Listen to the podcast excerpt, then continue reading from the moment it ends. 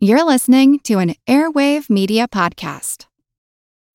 When you need mealtime inspiration, it's worth shopping Kroger, where you'll find over 30,000 mouthwatering choices that excite your inner foodie. And no matter what tasty choice you make, you'll enjoy our everyday low prices, plus extra ways to save, like digital coupons worth over $600 each week. You can also save up to $1 off per gallon at the pump with fuel points. More savings and more inspiring flavors make shopping Kroger worth it every time. Kroger, fresh for everyone. Fuel restrictions apply. Another day is here, and you're ready for it. What to wear? Check. Breakfast, lunch, and dinner? Check. Planning for what's next and how to save for it? That's where Bank of America can help. For your financial to-dos, Bank of America has experts ready to help get you closer to your goals. Get started at one of our local financial centers or 24-7 in our mobile banking app. Find a location near you at bankofamerica.com slash talk to us. What would you like the power to do? Mobile banking requires downloading the app and is only available for select devices. Message and data rates may apply. Bank of America and a member FDIC.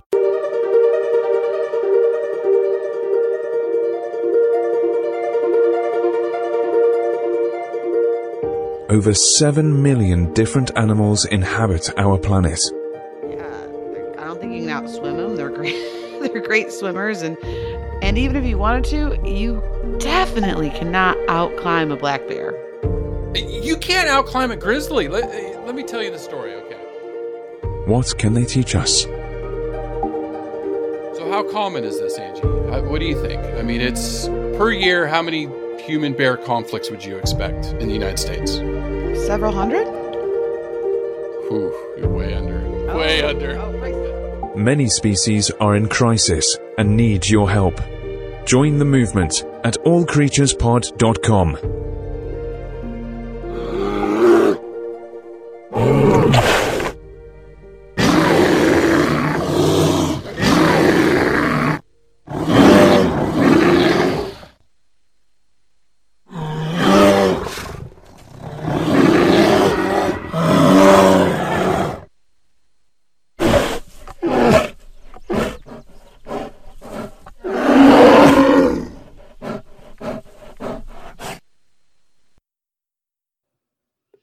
If I hear that in the woods, I am running uh, uh, crazy in some direction, even though that's not really what you're supposed to do with bears. But that noise, since I was a kid, is something I was always frightened to hear. Oh, good, Chris. I'm so glad that vocalization came through. I actually have my cat Bear Bear Which is her bear name. bear. um, Yes. On my lap, and she's purring really loudly. So I don't. I don't it's know not. A, it, yeah. Anyways, she's very Bear Bear, my kitty cat, is very excited that we're covering the American black bear today. Yes. Yes. Yes. A we're back to the bears, and this one again different from other bears. I mean, every bear species we cover has a lot of unique qualities, and this one you're going to learn a lot today about black bears. Oh yes, besides obviously the vocalizations and Yeah. just really cool behavior and physiological adaptations and hopefully Chris and I will be busting some myths today too that people may have about bears, uh, especially black bears in general because although they can make those loud roars, they actually make wonderful coos and grunts and Mhm. moans and lots of affectionate signs and yes, it's just going to be a lot of fun today talking bears. It is. It is. And you know, looking at black bears, they, they th it's like a lot of these late species, latest species we've been covering from North America, almost hunted to extinction, or at least in some areas of the United States, in the 1800s. As as the Europeans moved west, you know, they they were hunting a lot of species: bison, turkey, now black bears. So you know, they they were persecuted, but they they have made a comeback. They're doing relatively well. But as you're going to find out, there is a lot of human bear conflict, which I'm going to cover. Also, we have an amazing interview we're releasing on Thursday with the Sierra Club. And it was focusing on gray wolves, but it really gravitated more to indigenous people and indigenous rights. It's a really unique take on conservation because we brought in, I had Bonnie Rice from the Sierra Club. Sierra Club's an amazing organization, and we'll talk about them at the end of the podcast. But then we had Rain Bear Stands Last, who is the executive director of the Global Indigenous Council. And he really talked a lot about the politics of conservation and effects on Indigenous people. So, yeah, it's political, and he gives his political opinion. It, it's he, he holds nothing back, but it's just a it was a fascinating interview listening to him talk. Bonnie, you know, joining in, talking about how wolves, you know, and and and how we we really Angie, we really talked a lot about how like wolves and bears are so important symbolically to indigenous people in the Americas. So it's an amazing interview. Look for that this Thursday. Awesome, Chris. I can't wait for it to come out. I remember talking to you right after the interview. You messaged me and you were glowing and you're like, this is one of the best interviews I've had. I've learned so much. And that's what we we love about this podcast is getting to hear different views and opinions from from a variety of backgrounds. And the black bear is just one of the most familiar bears found in North America. Mm-hmm. So I, I hope we can pay tribute today not only to the black bear, but to the Sierra Club mm-hmm. and to Rain Bear Stands Last. So uh, thank you for joining us. And to all of our listeners out there, check out that interview later this week. Yeah, he just had me call him Bear during the whole interview. So this is very uh, poignant that we're doing the uh, the American Black Bear for him. And then quickly before we get started, just a thank you to Amberly, Suzanne, Chris, and Patricia so all joined us on Patreon this week. I so appreciate it. Check out, you know, for all of our listeners, go check out our new episode pages. So Dan, our, our website designer, is doing an amazing job with that. We're still working. We're going to update the homepage soon. And it's just, we're going to put in some other options so it makes it easier to navigate, find our episodes. But at least the new episode pages look sharp and, you know, makes it easier for you to listen, subscribe uh, for us. And then again, we give back to organizations each month. And with Angie's pregnancy, we're going to try to get some more content on Patreon here very soon. So thank you so much for supporting us. Yes, thank you, everyone. I know I get to talk about mama bears today, which is mm-hmm. pretty apropos for my current physiological situation. I was teaching a, an anatomy and physiology class uh, last week, and it was nice. We got to do an in person lab outdoors, socially distanced. But I was joking a lot about my very obvious. I'm heavily pregnant, mm-hmm. big old baby belly. Uh, about my uh, my own physiological situation that's that's uh, happening in my body and how it's uh, very interesting. And I'm I'm lucky though. I'm a pretty easy pregnant lady, so no mm-hmm, complaints. Mm-hmm, mm-hmm. I would like to give a huge shout out to Gabe MW, who gave us a wonderful review on iTunes, said our podcast was fun and educational, which it doesn't get much better than that because yep, yep. if you don't have a little fun with education, then you don't want to keep learning. So we really appreciate the five stars and your kind words. And and anyone out there that has a few minutes, please drop us five stars on iTunes podcast. Uh, and a couple kind words would be great. It helps get our podcast into circulation for other people out there that are unfamiliar with us. So please keep up the kind words. So, getting back to the black bear, it, eh, pretty easy to describe. It's a bear that is normally dark brown, maybe blackish fur, normally quote unquote, right? I mean, what are some other unique features of it? Well, yes, Chris, its name suggests black bear, right? We're used to the grizzly or the brown bear or the polar bear, which is, of course, white. Uh, but depending on the subspecies and the range, black bears can come in brownish colors or even cinnamon. On rare occasions, they're actually off white, if you will.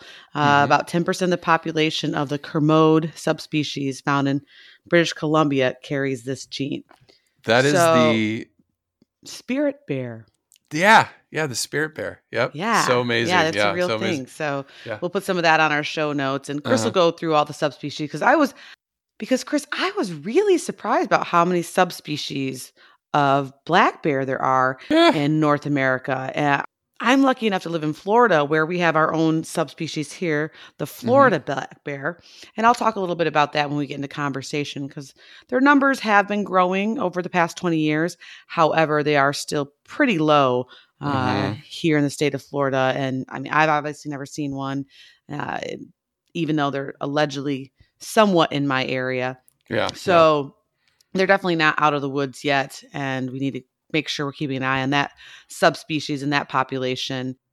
I'm going to get to it, Angie, and then talk about there's 16 subspecies. So you're right, Florida is one of them. And then before we jump to range, real quick, so that just the size of a black bear, because people have images of either they're either huge or Mm-hmm. small, and, and they can range from five to six feet in in height or length. You know, if they stand up, they'll be that tall. They can weigh up to 600 pounds. So large males probably get in that range but they can weigh as less as 200 pounds. So, you know, black bears aren't massive like grizzly bears or brown bears or polar bears. Right. And across the board, they are the smallest type of bear that we, in general, and type of bear that we have here in North America. Right, right, right. I mean, the but the sun bear is the smallest, but the American black bear is probably in between that and a Mhm. grizzly. Mhm. So, you know, it, it- fascinating species though. Still, like how how they've survived because when you talk about their range and thinking about these guys, they range from Alaska all the way through Canada. So they're just not polar like polar bears, even though there's probably a little overlap in there, maybe just a tiny bit. And I have not come across any cross breeding with polar bears and black bears. I know we covered it in grizzlies that, that they have found hybrids of grizzlies and polar bears, but there's probably a little bit of overlap between polar bears and black bears. So that's how far their range is north. Then you come down into the lower 48 of the United States, and their their their historical range was most of America minus the deserts. Today, very fragmented some areas in the national forests, down the west coast into California. So when I was living, the mountains where I would see in the distance, there was black bears there. Then you have the east coast going down, but again, broken up because of, of humans, but down into Florida. They go as far south as North Mexico. So even in the mountain ranges, yeah, I the guess I Sonora was, mountain I was ranges. surprised by that. I, I was not aware. Yeah, yeah. So so huge range, huge range of this of this bear. But again, historical range, I, I most in the lower 48s. Yeah, I'd say two thirds, three quarters of it's gone, just gone. You know, Kansas and Oklahoma. I mean, there's some parts of Oklahoma they're still there, but like Nebraska, the Dakotas, there's no black bears there anymore where they used to range before humans went through. So, anyways, amazing species because they play a, a, another key role, right? As a as an apex predator. I mean, not quite at the top, but they're up there. Well, yes. I mean, they're definitely up there as far as size and the amount of food they consume. And we'll talk a lot in nutrition about their diet. They're omnivores, but primarily herbivores uh, Right. in general, depending on the season and where they live and how desperate they are for food. And most of their omnivore habits come from human conflict of digging in our Mhm. trash. Right. So, right. so the big impact that black bears are going to have on the ecosystem is going to be how they influence insect and fruit populations. Mhm. And because they do consume a lot of fruit, they're known for their seed dispersing Mhm. habits, which Chris and I have talked a lot about the importance of that keeping the cycle going Mhm. of eating the fruit and then planting it in a different location in your feces. So black bears can definitely help keep certain insect populations under control, but in the same instance, I think the seed dispersal of the different fruits and plants that they eat is really key. Yeah, yeah. And it's, you know, as a bear, as an apex predator, you're right. Like it, it, it, you don't see black bears as as hunting, even though they do and they can, as like say a wolf. You know, a Mhm. wolf's not going to be eating the amount of vegetation that a bear does. I mean, Absolutely. if any at all. You know, they right. might a little. and bit. then I right, and then as far as food web goes, on the flip side of it, a black bear can be a predator to smaller play prey such as rabbits or deers, Mm-hmm. things like that. So they help keep those populations in check as well. yeah, they're kind of all-purpose, multi-purpose. Oh, yes. Swiss Army knives of bears. You know, the- Yeah, the, great black bears. Mm-hmm. Yeah, and, and so we've alluded to it. So, so I, I hit this head on. and that is human wildlife conflict, or specifically black bear and human conflict. It is a major issue in Canada and the United States. Major issue. And so I went digging a little bit. And as Angie said, the the the big thing is is digging in our trash, right? So I'm going to talk about how this all gets started with bears and the problem specifically with black bears. And I'll say black bears are brilliant. Like in in Yosemite, I've seen videos of black bears opening car doors, getting in, you know, rummaging through cars to get to food. Like they are very intelligent. Oh, yes, Chris. They can open the bear proof containers. Like put your Yes. food in here because bears can't open it. Psych. Black bears can. Yeah, they're So- brilliant. And I'll, I, yeah, I'll talk about some studies later on when we get to intelligence, but they're they're very very intelligent. Yes. Yeah, they're brilliant. They're brilliant. And so you, you think about urbanization through the United States, through Canada. So you're starting to see a lot of this conflict. Now, I'm going to put this statistic out there black bear attacks on people are ultra rare. Roughly one person per year is killed in North America by a black bear. And that's not every year, but statistically speaking, it's like 0.8 or 0.9. So they say about one in a million black bears will have predatory behavior on people. It's just not in their DNA. Where grizzlies, you know, they take out a few more people per year. But again, I think that was five or six. It was still very low people that died per year to, to bears. So black bears are even less when you look, especially when you look at it from the view of how much conflict there is, and, and the statistics are going to surprise you.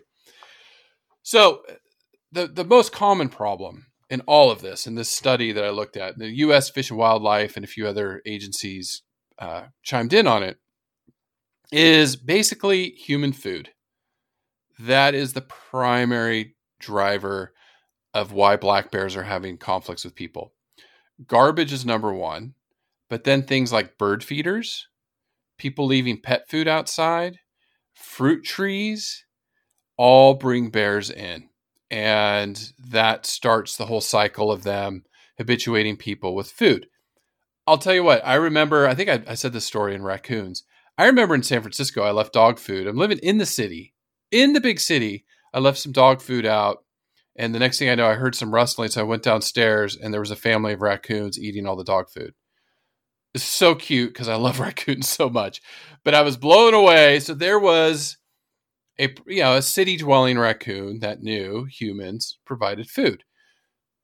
Very similar for black bears. They learn to habituate this. So what human food does is bears change their behavior and they start taking advantage of human food or they'll destroy like I told Angie, getting in the car like they can destroy cars to get to food. They're that, you know, that determined. And so that has led to a lot of nuisance bears. Mm-hmm.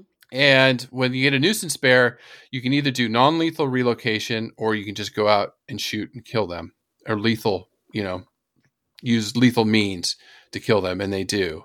So it, it, it's really humans are the problem causing this conflict. Yes, know, we're the absolutely. And well, and I think also it's important to touch on too is sometimes black bears become nuisance bears because they're fed by people either when they're younger or they just they are a shy, timid like bear. So people maybe don't feel as threatened by them if they're a little bit smaller in size. And you feed them once, it's like game over for them. You are not helping them out or even leaving food out for them. You're not helping them out at all because they're going to learn that behavior and it's just going to accelerate. And it doesn't usually end very well for the black bear, as you mentioned. No, yeah, I got the statistics on it. So, so livingwithbears.com put out this bear behavioral ladder progression, and, and I'm going to sum this up because it, it, it really shows you the problem. So, you have a black bear out there, and they smell something. Again, bears have greater sense than dogs, right? I, I think I remember that from from grizzly bears. So they follow their nose to a place where there's food but they see people, so they're they're timid. They wait till the people leave or dark, and then they'll go in and look for that food. So let's say it's like bird seed from a bird feeder. They will go and eat the bird seed and get into the bird feeder and eat it all and then run away. You know, then they come back a few days later, the bird feeder's full again. So they'll go back, eat some more bird feed and and get out. And then while they're doing that, they may smell some garbage. Ooh, this smells interesting. So they'll go over, knock over a trash can, start eating, you know, our leftover food and stuff. So these food rewards are positive reinforcement with no negative consequences. So they're starting to go, oh, this is an easy source of food. It's yummy. So I'll keep coming back and back and back. It reminds me of the movie Over the Hedge, you know, like the bears and the, all the animals, like sure. yeah. getting into the neighborhood. Right. So then they, they come in, they start exploring the neighborhood. They find more trash cans, knock them over, start eating. And they'd start doing it at night. And then they realize people are around, but the people aren't scary. They don't do anything. So they become more bold and they don't worry about it. And then they start seeing, they start, oh, whenever there's people around, there's good food.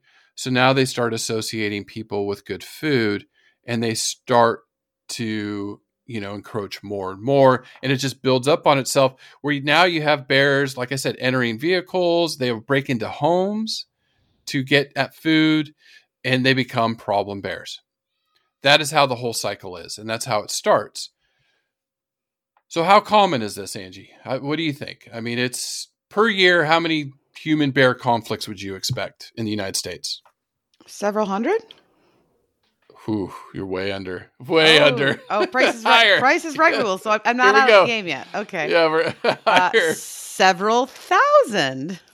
A little bit, yeah, higher. Not several. Ten thousand. Higher. Wow. Okay. Twenty thousand. A little bit higher, yeah. Thirty thousand. Okay, lower.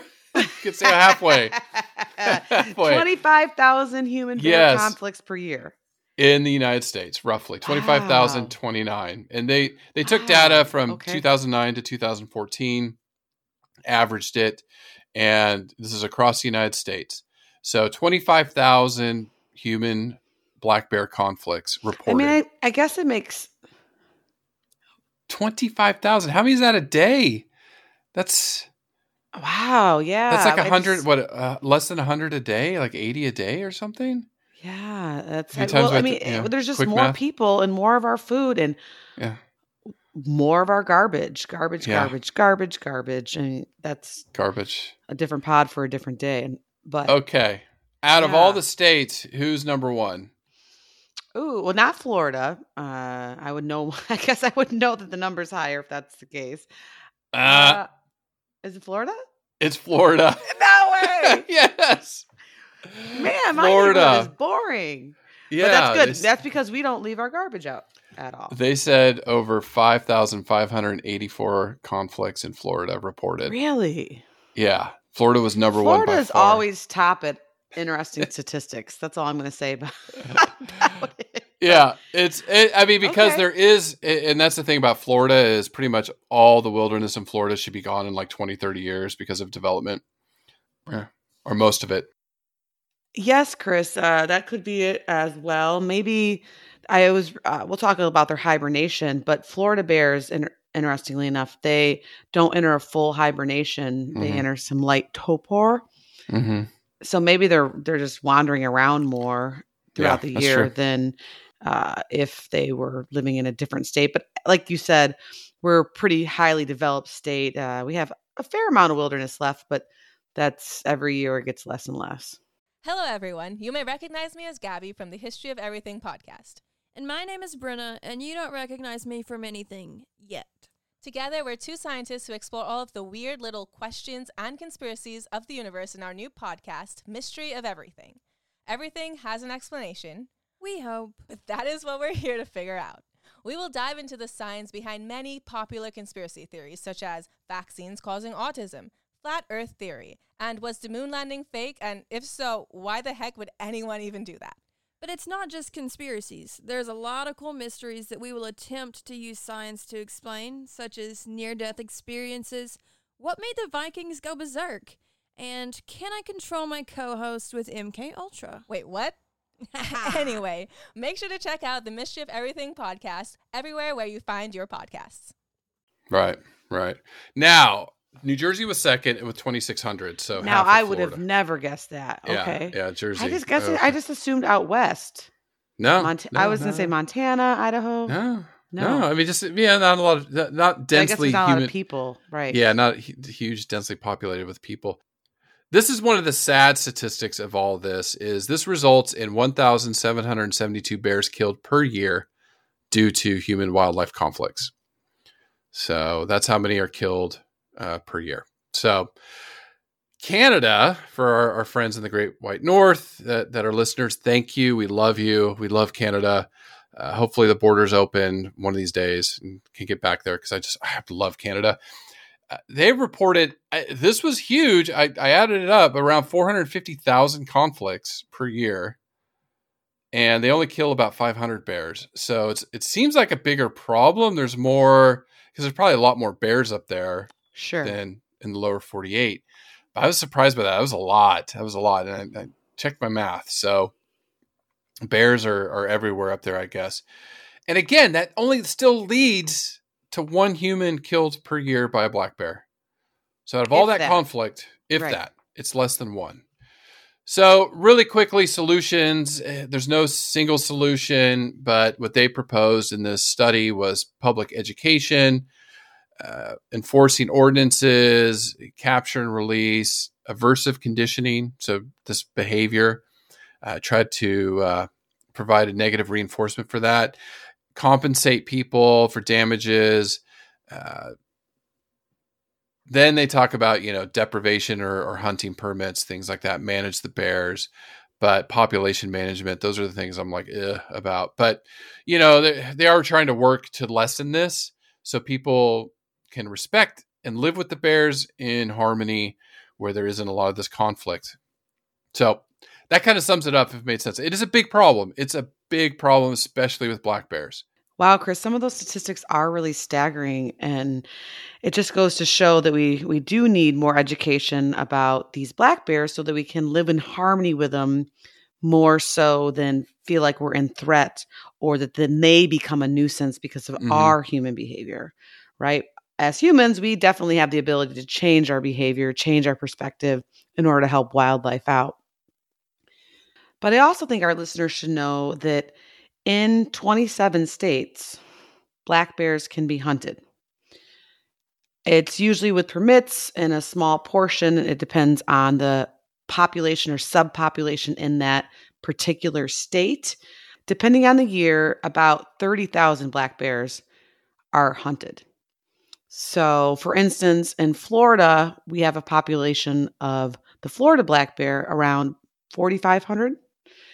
And obviously, as Chris mentioned, we have Yeah. some serious human conflict that I was Yeah, not aware yeah. of. Uh, But people love the Florida black bear because it is pretty rare here, Mhm. and the populations have increased in the past 20 years, but not a lot. But there was a hunt back in 2015.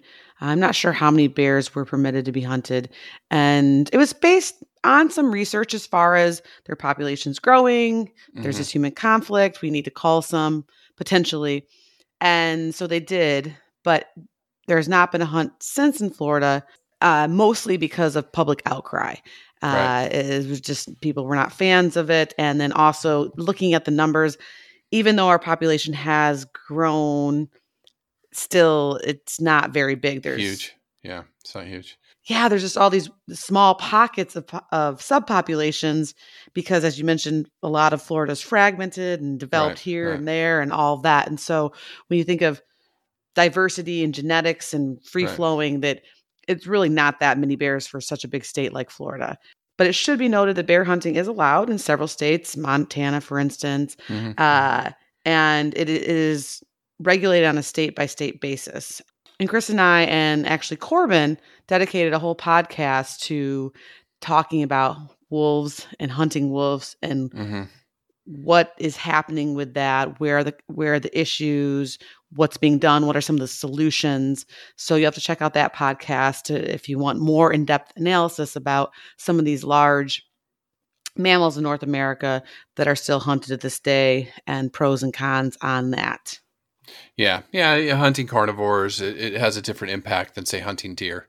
Correct. That, you know, d- the the deer populations boom and they have no natural predators because there isn't that many around. So I think one of the issues we raised, especially talking about wolves on on Thursday with Sierra Club, is you know they're just being reintroduced to their native range, the lower 48, and now you have hunting permits for them when their populations are, are not sustainable. Whereas, Correct. Say, black bears in Canada with 450,000 conflicts, that's a pretty sustainable population. So, you know, looking at it from an eye from conservation standpoint, like Angie said, she beautiful example of Florida where it's just not a, probably not a sustainable population, or these spirit bears on these islands where their populations are lower. So, yeah, good points. And I'll link that study so people can go to the, the, the, website, click on it, and read about the, the conflicts more. They didn't specify. It could have just been someone seeing a black bear in their backyard and picks up the phone, and 10 sure. neighbors call. So that's a mm-hmm. statistic. Mm-hmm. It's not, oh, there's a black bear in my house. So so black bears didn't break into 5,000 homes in Florida. No. But awesome. Yeah. Thank was, you for, for correcting that and making sure. Cause that's, I was like, what do we got? Like three bears or is it Goldilocks and the three bears yes, or whatever? Yeah, yeah, yeah, yeah. Sleep in the different beds. So, all right. So we're going to do evolution quickly. We've done bears quite a bit. So don't have to go too in depth with this. Uh, the family's Ursidae. And again, eight major species across three subfamilies. So the uh, Ailuropodinae, it's a big one, is John's favorite, the black and whites, the pandas. So that's oh, the yes. there was actually an adorable video of uh, pandas at the National Zoo today because uh, out east there was a lot of snow. And mm-hmm. here in North America, I think like in New York, DC mm-hmm. area, Boston. And so their pandas were sliding down their, the hill in yeah. the snow on their bellies, and it was just that's horrible. crazy. Anyway, that's crazy. So yeah, pandas, yeah, you gotta love pandas. Unless you're yeah. John, you gotta love. Unless pandas. you're John, you go back to that episode. Uh, the uh, Tremarctinae is the speck bear at South America, so that's probably our next bear that we'll cover at some yes, point. Yes, definitely. Yeah. Yeah, their own subfamily. Then the Ursinae. So this is where black bears fall in with polar bears, brown bears, sun bears. The Asiatic black bear, which could be a no, whole nother pod because they're they're different, and then the sloth bear. Now, of the bears, it, the closest relative to the American black bear isn't the Asiatic black bear. That's just a name. The names are similar. It's actually polar bears and brown bears. So they're more closely related to them than their counterparts in Asia and South America. So when you look at it from the genetics standpoint, the species name of black bears is Ursus americanus. Very easy, very easy to say. It. Yes. now there are 16 subspecies. Okay. That's, so this is what blew me out of the water. Yeah. I had no idea. And there's probably more. We just don't know yet. You know, sure. more genetic studies. But of the 16, you have the Olympic black bear. So the Olympic Peninsula and Washington State. New Mexico black bear. The Eastern the Californian Queen Islands. Cinnamon black bear was cool. Okay. Then the glacier, the East Mexican. So that's down in Mexico, black bear. Florida, Newfoundland, the spirit bear. Uh, just got to call it spirit bear, but that's up up on British Columbia, uh, Vancouver Island, right? Mm-hmm. Louisiana has their own black bear, so down there in Mardi Gras. West Mexican. So you have the East Mexican, the West Mexican, the Kenai black bear, the Dall Island black bear, then Vancouver Island black bear. So there's another subspecies up there. So 16 subspecies. It's quite a bit. It's quite a bit.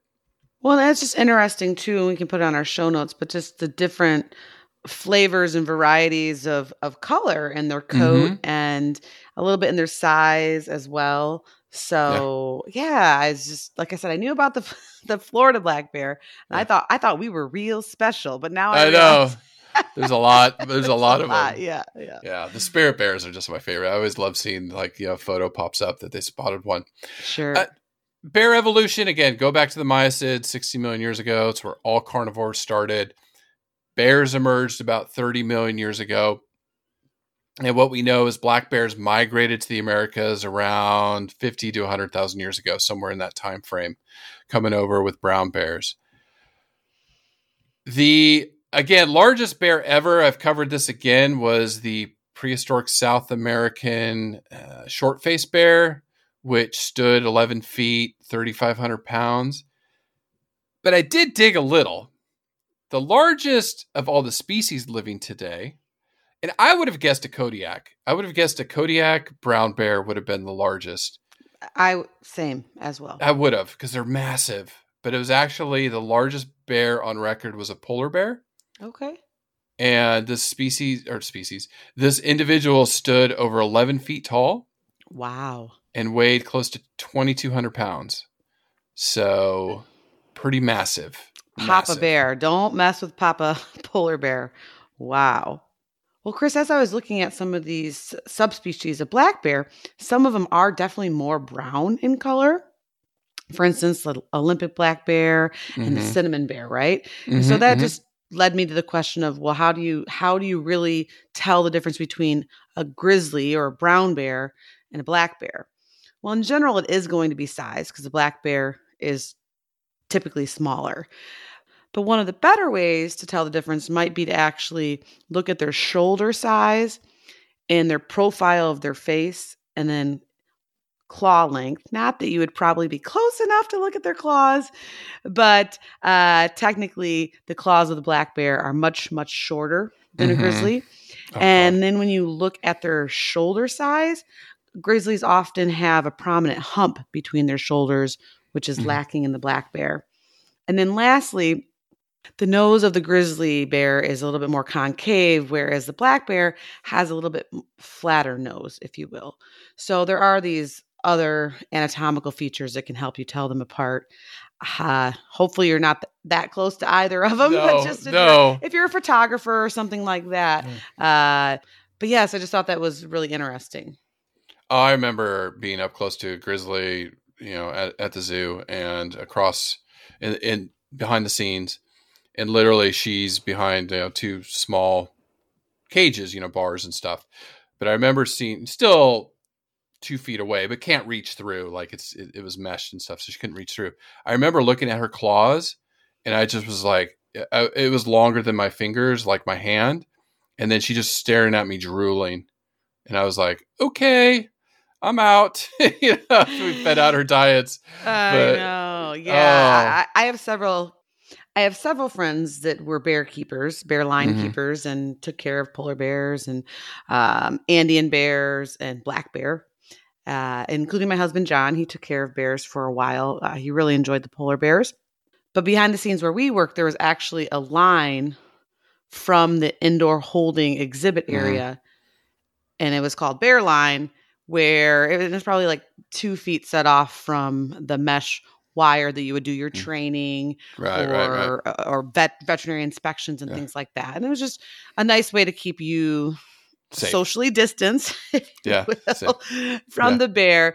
But several of my friends, including my husband, they've had great success at training different species of bears to do really important husbandry procedures uh, that help keep them safe and Yeah. help keep the veterinarians or the zookeepers safe uh, for, with a protected contact setting. So, Oh, I and felt, they really I are felt- sweet. They and they're- have huge Yeah. personalities as well. and Yeah, uber uber smart, so smart. yeah. I I felt safe. I I was in a totally safe situation, but it's still. I was like, I don't want to be in the other side with you because you're drooling. You're thinking of You're lunch. big. Maybe it's because we were feeding diets. That kind of probably was it. But Yeah. Anyways. I, I know, but bless John, he he just loves those big carnivores, bears, tigers, lions. I'm like, Yeah. keep me with my hoof stock. I might get kicked to death or something, but uh no. Um, the oh, scimitar oryx or something will take you out pretty quick. I've had some horns very close to some Yes. of my uh, private parts. Yes, so Yeah, no, yeah. I, uh, uh, yeah, I oh my gosh, male kangaroos. So oh yeah, yeah. yes, my cowboy days are over. Uh, Over. Yeah, yeah, yeah. but uh, when I was in my twenties, it was it was definitely a good time. Yeah, to our zookeeper friends. All right, some more facts about black bears. They they can live into their 30s, but most die off in their 20s in the wild. Not too bad for a carnivore, I thought. The oldest kn- known was 39 in the wild, and then 44 under human care. Uh, Black bears can swim like other bears. They're fast, so they can run up to 30 miles an hour, maybe just over. That's 50 kilometers per hour. And I don't remember if we addressed this with with grizzly bears, but this myth that you can outrun a bear downhill because their their legs are shorter in the front or something is a total lie. I've never No. heard that myth, but we're oh. busting Oh. myths today. So When I was up in California in the wild, I was always like, okay, if there's a bear, because I was just scared to death of bears as a kid. I don't know. Past life, maybe had an experience. I don't know. But I was always like, I'm going to run downhill or climb a tree, which we're going to get to and climbing a tree in a minute. No, you can't outrun them. You really can't. You really can't. They're much faster than you. Uphill, downhill, sideways. Well, yeah, they reach speeds of 30 miles an hour, and uh, yeah, I don't think you can outswim them. They're great. they're great swimmers, and and even if you wanted to, you definitely cannot outclimb a black bear.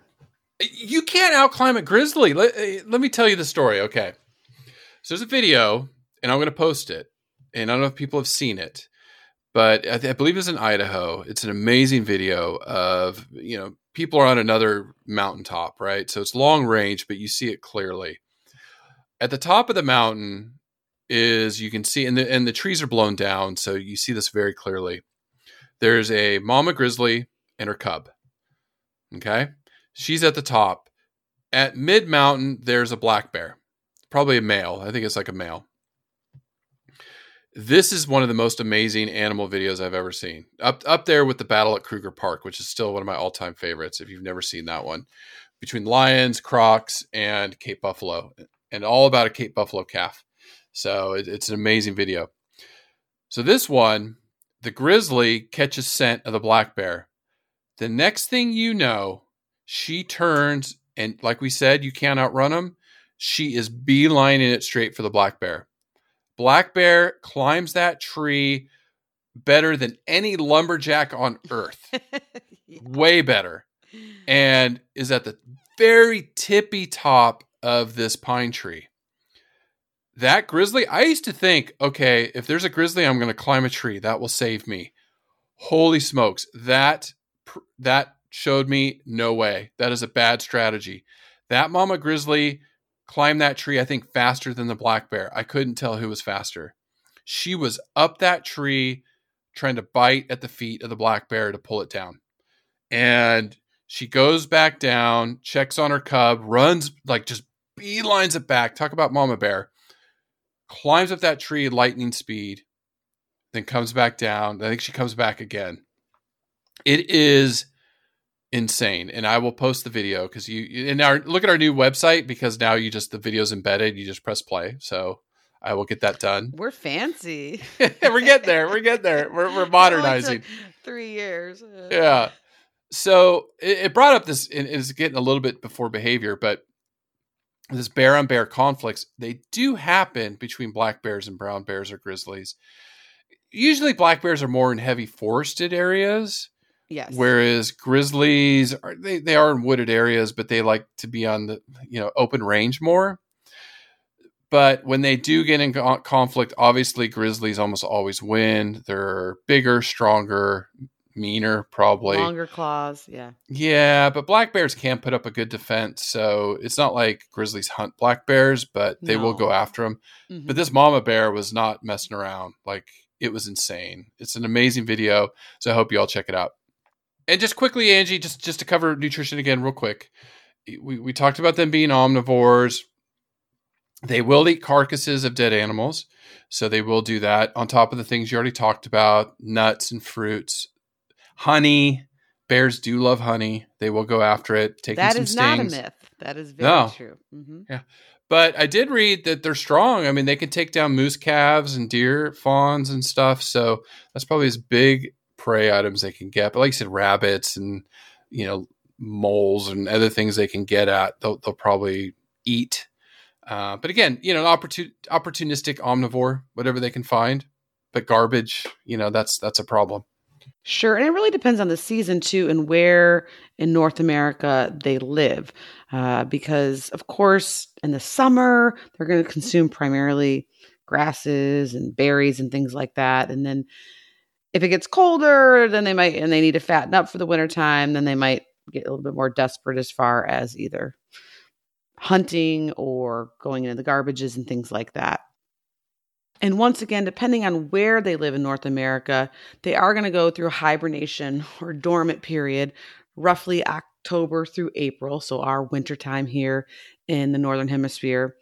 But it's not this deep, deep sleep that sometimes is shown on cartoons or things like that. That is a myth because a hibernating bear can wake up. Uh, so you don't want to bump into one of those as well. But during this period of hibernation, they really don't eat, drink, urinate, or defecate. They're just really shut down. Their metabolism slows way, way down. In fact, they only breathe once every 45 seconds during their hibernation, which I've been doing a lot of yoga and meditation this past year. And yeah, yeah. some of these breathing cycles that the instructor will have me do on the app or uh, on YouTube or whatever, it's not even like that long of holding my breath. yeah, yeah, yeah, yeah. I can't do it. So if you really put that in perspective, uh, it, it, to only breathe once every 45 seconds is is insane. You must really have a slow heart rate. Yeah, yeah. Speaking of which, the black bear's heart rate will drop to about eight to 21 beats per minute during hibernation. So that's very slow, obviously. But as the curious scientist that I always am, I've made me wonder about Florida black bear.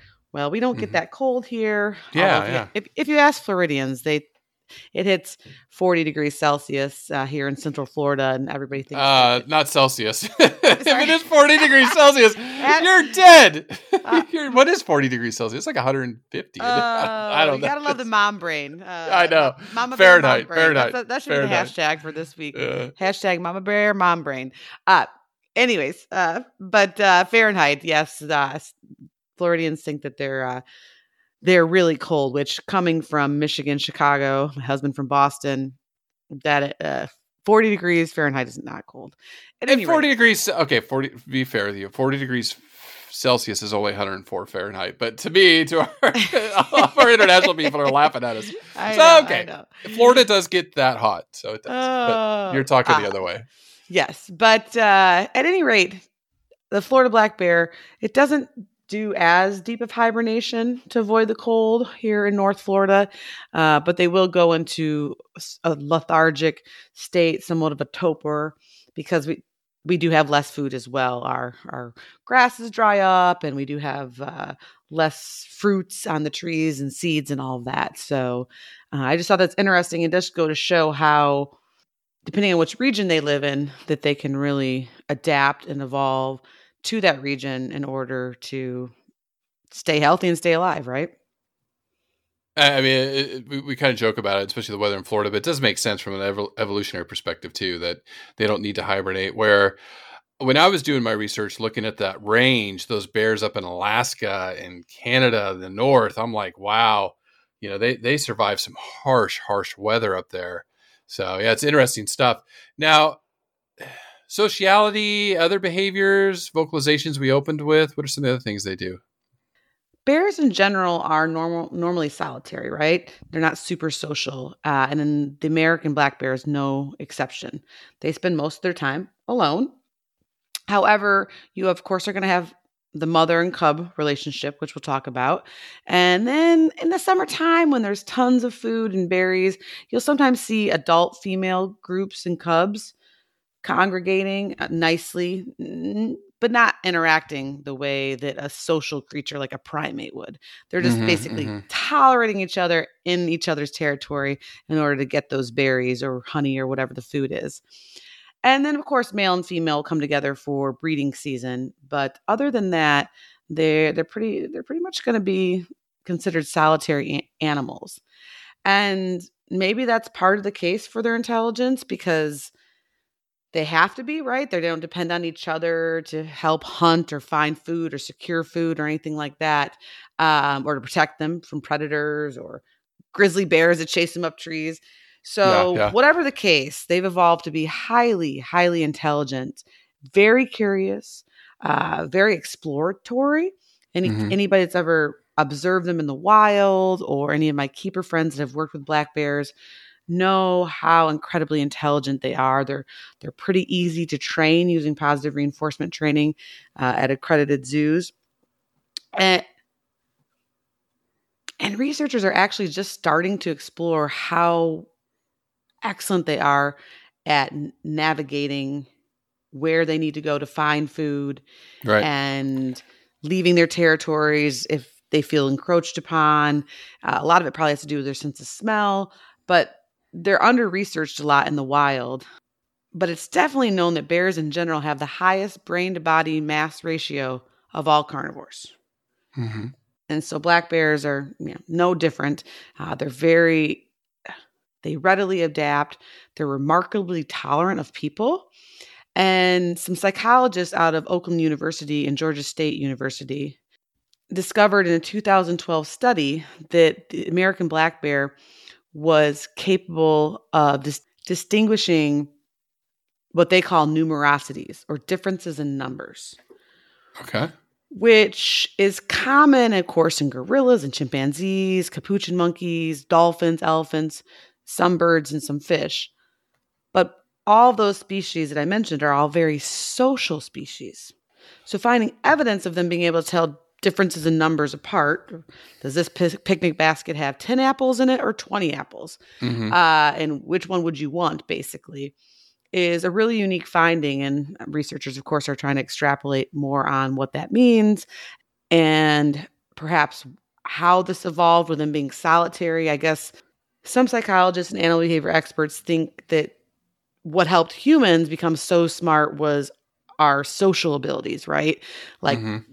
Sticking together, learning how to Mhm. read one another, hunting together, collaborating together, building cities together, Right. right. for instance. Uh, so it's really quite fascinating, and but obviously a lot more research is needed. Always, always. And then going to communication. I know in the beginning I joked about running from that because it would scare the living daylights out of me. Actually, with black bears, you shouldn't run because, again, they would see you as prey. Uh, the advice with black bears is you face them and back away slowly. Uh, black bears do mock charge quite a bit. And if they do, you're supposed to stand your ground, look bigger, and shout. They're usually more timid. So I think grizzly bears is cover up, and then polar bears is just say your prayers. So, you know, but black bears, as far as if you do run into one, don't run from them because that may, you know, have them chase you. But what are some of these other communications that, that we're talking about? Right. Well, being such a highly intelligent species, even though they are solitary, they will let you know their emotional state. Uh, and they do this through sounds, which I'll talk about in a second, body language, which you just mentioned, like the mock charges, and then, of course, scent marking. And Chris, as I was reading several articles and scientific blogs about black bears and their different behaviors, uh, one PhD student put it really well and said, Once I learned all of these communication tactics, I became much more comfortable studying them from a distance, of course. Mhm, mhm. And I wasn't fearful, like you mentioned growing up, because they really Yeah, will let you know what they're thinking. And for instance, if they're feeling friendly and nice, they're going to make sounds like grunts and cooing and squealing. And when they're actually scared or apprehensive, they're going to clack their teeth or blow, if you will. Uh, when they're really stressed out or scared or pa- in a panic state, they actually make a human like sound that's really high pitched. And then they can also moan as well. So, learning how they talk to one another with their bodies and with their vocalizations, you can almost start to predict their behavior and really how upset are they or how likely are they to quote unquote attack you.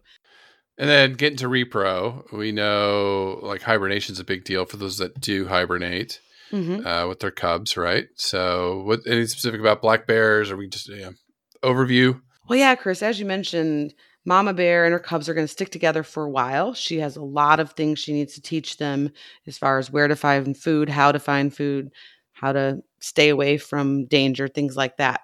Once they separate and go their ways after about 18 months together, so Mama Bear, that's why we say that, uh, because she does stick with them for a while they're going to separate around breeding season.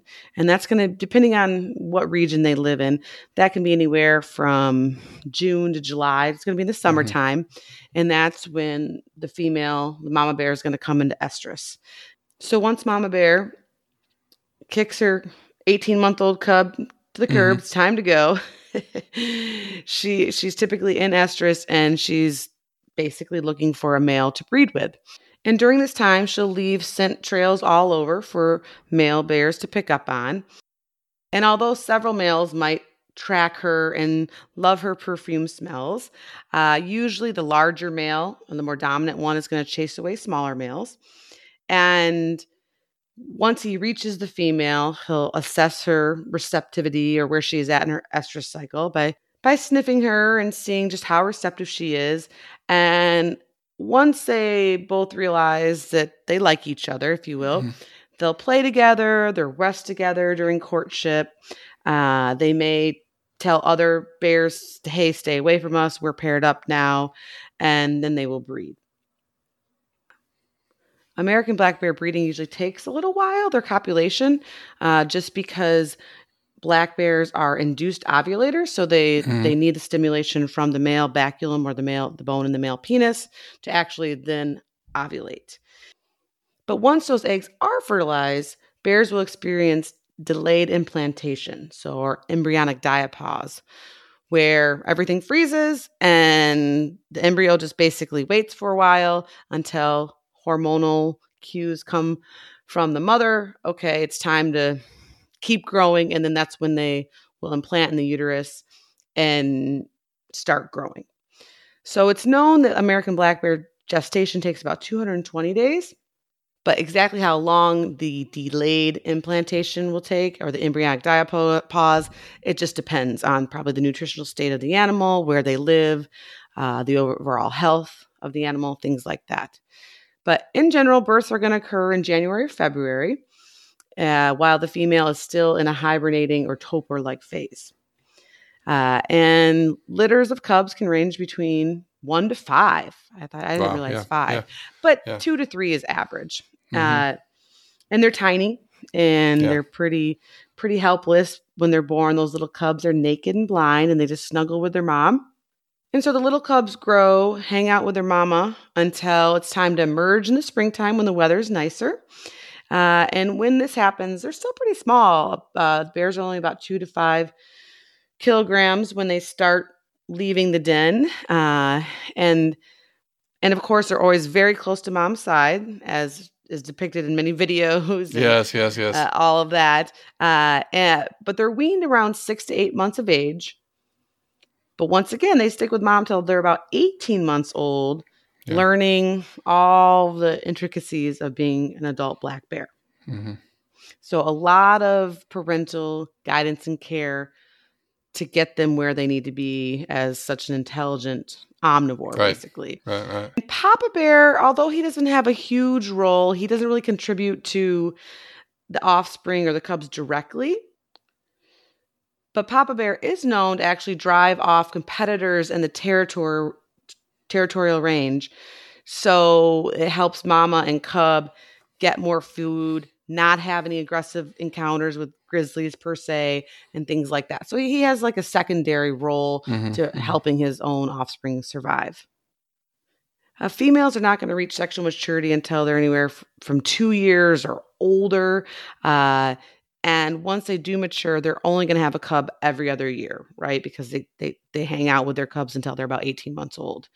Uh, where males are going to reach sexual maturity around three to four years old, but really hit their stride around 10 to 12 years old when they have a larger territory. They're more dominant and bigger to fight off the younger males. And then just, you know, talking about conservation, Black bears now are least concern. There's estimated over 600,000 American black bears just in North America. So they are suffering from habitat loss, do get hit by cars, conflicts with humans. Again, those are all things that drive their numbers down. Uh, but they have come off the endangered species list in the United States. You know, uh, that was protecting Yay, them. That's good news. Yeah, due to conservation and education. Now, this week, as we said in the beginning, we are going to highlight the Sierra Club.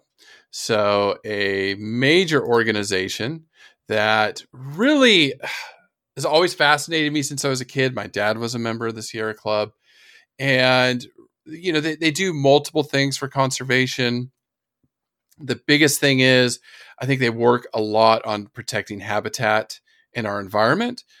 And their first member was, you know, John Muir was one of the first members, you know, one of the first naturalists uh, in the United States, helped found the Sierra Club.